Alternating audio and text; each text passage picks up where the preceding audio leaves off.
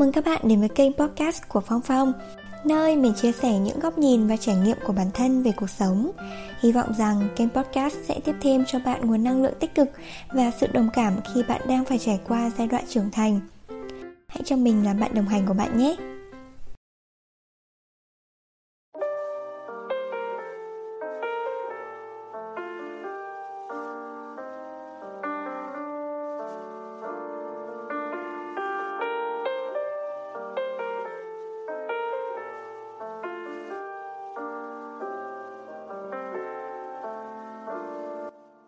Xin chào tất cả mọi người, chào mừng mọi người đã quay trở lại với Phong Phong Podcast. Khi mà mình ngồi thu âm cái tập podcast này là vào tối ngày 26 Tết. Có lẽ là nó sẽ được phát sóng vào ngày 29 hoặc là 30 Tết Vì trong tập podcast này cũng có những lời chúc như là những cái lời nhắn nhủ của mình tới tất cả mọi người. Và hy vọng rằng nó sẽ đến được với mọi người trước thềm năm mới. Tập podcast này thì cũng không có gì quá đặc biệt thì là mình muốn kể lại cho mọi người nghe về những cái trải nghiệm của mình về ngày Tết cũng như là cảm nhận của mình về ngày Tết như thế nào thôi. Hy vọng rằng là mọi người ờ, có thể lắng nghe nó uh, trong một tâm trạng thoải mái nhất có thể. Và hãy nghe đến cuối để đón nhận được lời chúc của mình nhé khi mà mọi người nghĩ tới ngày Tết thì mọi người sẽ nghĩ tới gì đầu tiên? Khi mình hỏi câu này với bạn bè của mình á thì ờ, đứa thì nó bảo là nó sẽ nghĩ đến bánh trưng rồi à, có đứa thì nó sẽ nghĩ đến việc là đi du lịch. Tại vì truyền thống gia đình nó là năm nào tết cũng sẽ đi du lịch. À, tùy mỗi người thì đều có những cái ký ức riêng cũng như là có những cái trải nghiệm riêng về ngày tết. Còn riêng đối với bản thân mình á thì à, khi mà nghĩ về ngày tết á, thì mình sẽ nghĩ tới mùi nhang mùi nhang đốt á mùi hương á. Tại sao mà mình lại nghĩ đến uh, mùi hương? Tại vì um, nhà mình là có truyền thống là làm hương. Cho nên là ừ, mình lớn lên với cái mùi hương rồi cho nên là mình rất là thích cái mùi này.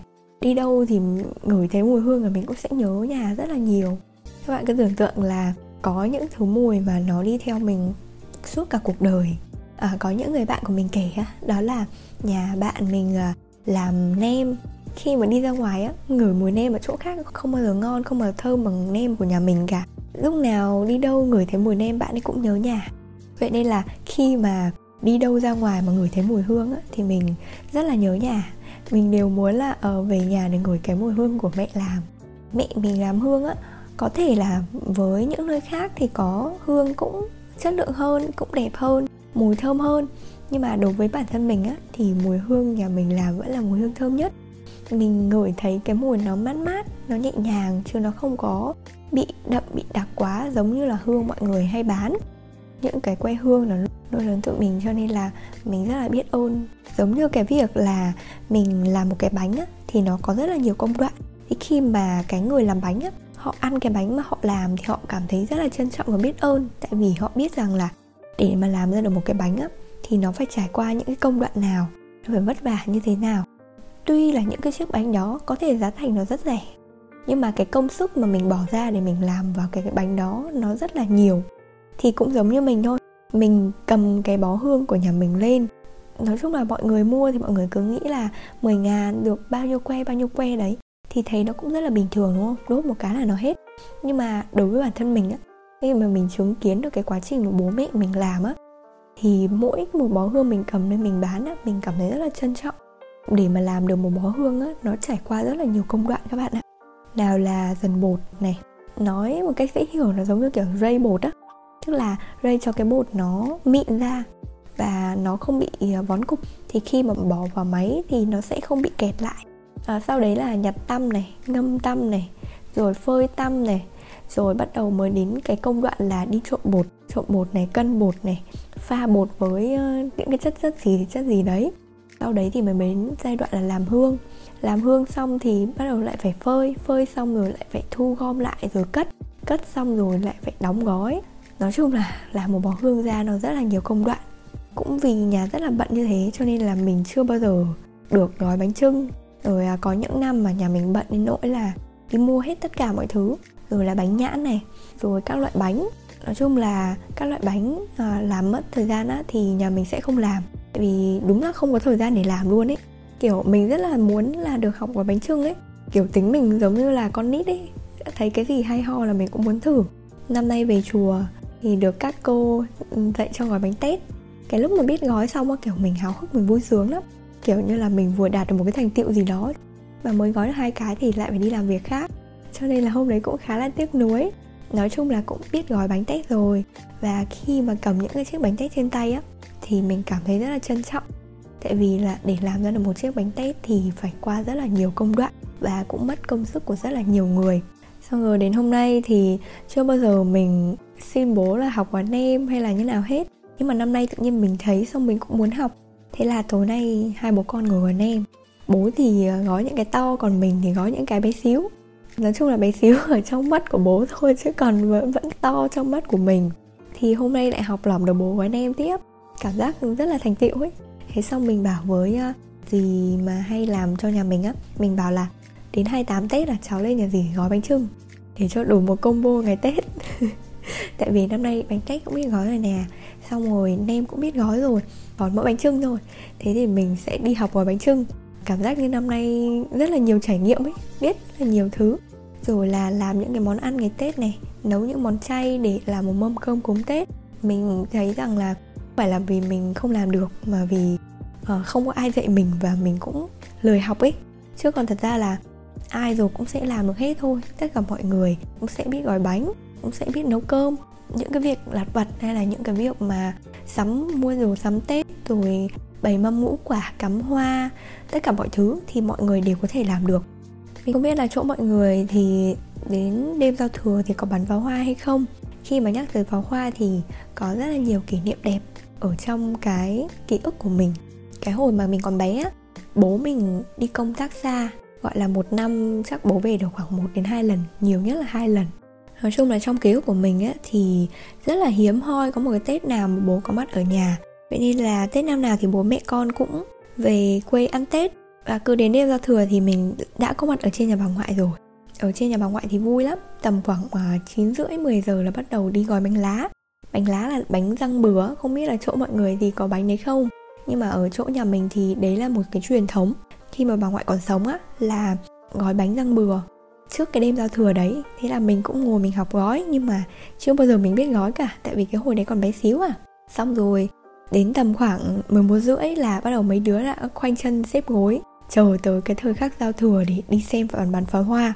Thường thì ở quê sẽ có những con đê pháo hoa thì sẽ được bắn từ bên kia bờ sông đổ lại bên này. Khi mà lên đến trên bờ đê á, nhìn pháo hoa sẽ rất là rõ. Lúc nào tụi mình cũng rất là háo hức để được đi lên bờ đê để đi xem pháo hoa. Bà ngoại không cho bọn mình lên đó. Tại vì bà ngoại bảo là lên nó rất là lạnh thì bọn mình sẽ dễ, rất là dễ bị ốm. Nên là rất là hiếm lần nào mà bà ngoại cho lên bờ đê để đi xem. Cho từ cái năm mà mình lớn lớn hơn một chút xíu lần đó là lần đầu tiên mà mình được nhìn thấy pháo hoa từ ở trên cao như thế chứ còn bình thường là chỉ được đứng ở trên tầng nhà cậu để xem pháo hoa thôi. Sau đấy lớn hơn một chút nữa thì bố cũng về gọi là bố về hưu sớm á mẹ con lại đón tết ở trên này. Có rất là nhiều những kỷ niệm và năm nào cũng đến đúng khoảng 12 giờ đúng thì mình với em trai của mình á cũng uh, trèo lên trên mái nhà để xem pháo hoa bắn từ ngoài phố huyện bắn vào. Cái việc mà xem pháo hoa á, nó giống như là một cái nghi thức để chào đón năm mới và mình nghĩ là dù có trải qua cái cảm giác đó bao nhiêu lần đi nữa thì mình cũng không bao giờ cảm thấy hết háo hức về cái việc mà đi xem bắn pháo hoa cả. Có thể là năm nay thì mọi người cũng đã mua được pháo hoa rồi và mọi người cũng có thể tự bắn được ở trong nhà của mình rồi. Cái cảm giác mà cứ leo lên trên mái nhà hay là leo lên trên bờ đê đi xem pháo hoa đó là một cái cảm giác mà kiểu háo hức mà mọi người, tức là mình không thể nào diễn tả được không biết là sau này rồi thì ờ, khi mà mình lớn hơn, một vài năm nữa hoặc là khoảng chục năm nữa thì mình có còn cái cảm giác háo hức này hay không?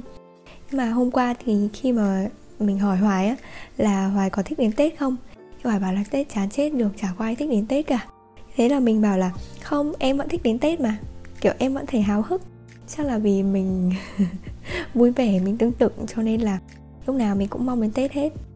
Tết vui mà được gặp bạn bè này, được đi chơi thỏa thích này. Còn được ở nhà với bố mẹ nữa, cho nên là mình rất là thích tết. Mình cũng rất là thích cái không khí, mọi người đi chúc tết nhau. Mọi người đừng có chán tết nhá, tại vì nếu mà mọi người chán á, thì sẽ chẳng có dịp nào để mà cả nhà có thể quây quần bên nhau đâu. Khi mà người ta sinh ra những ngày lễ, đó là những cái ngày mà tụi mình được nghỉ ngơi là cái thứ nhất. Thứ hai là tụi mình được quây quần bên gia đình hoặc là được làm những cái điều ý nghĩa bên những cái người mà thân thương nhất. Cho nên là đừng có chán tết nhá. Và cuối cùng thì ờ, một năm cũ cũng sắp qua và một năm mới cũng sắp đến. Chúc cho tất cả mọi người trong túi đầy tiền trong mắt đầy tình tình yêu thương nha. Trong tim luôn có những cái điều thiện.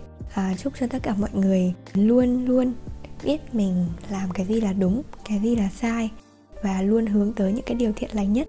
Hy vọng rằng là trong năm tới thì mọi người có thể khiến cho bản thân mình hạnh phúc này, khiến cho những người thương yêu, những người bên cạnh mình và kể cả là những cái người mà mọi người chưa gặp bao giờ cũng khiến cho họ cảm thấy hạnh phúc nhờ cái cái năng lượng của tất cả mọi người.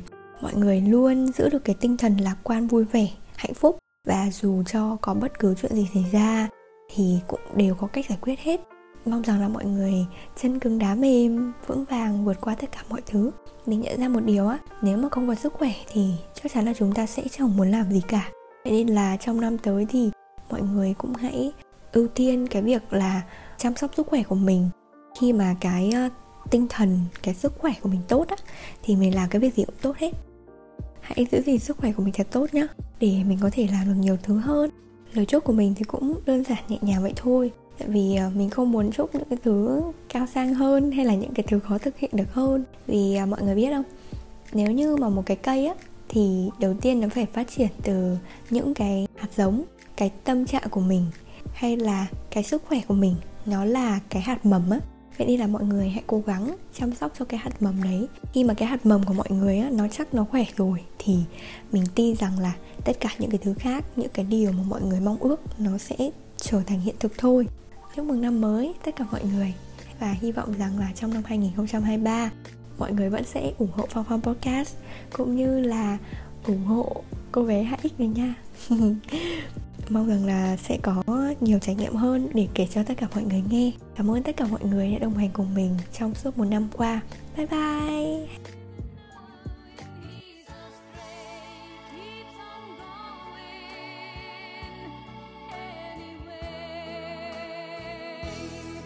Happy New Year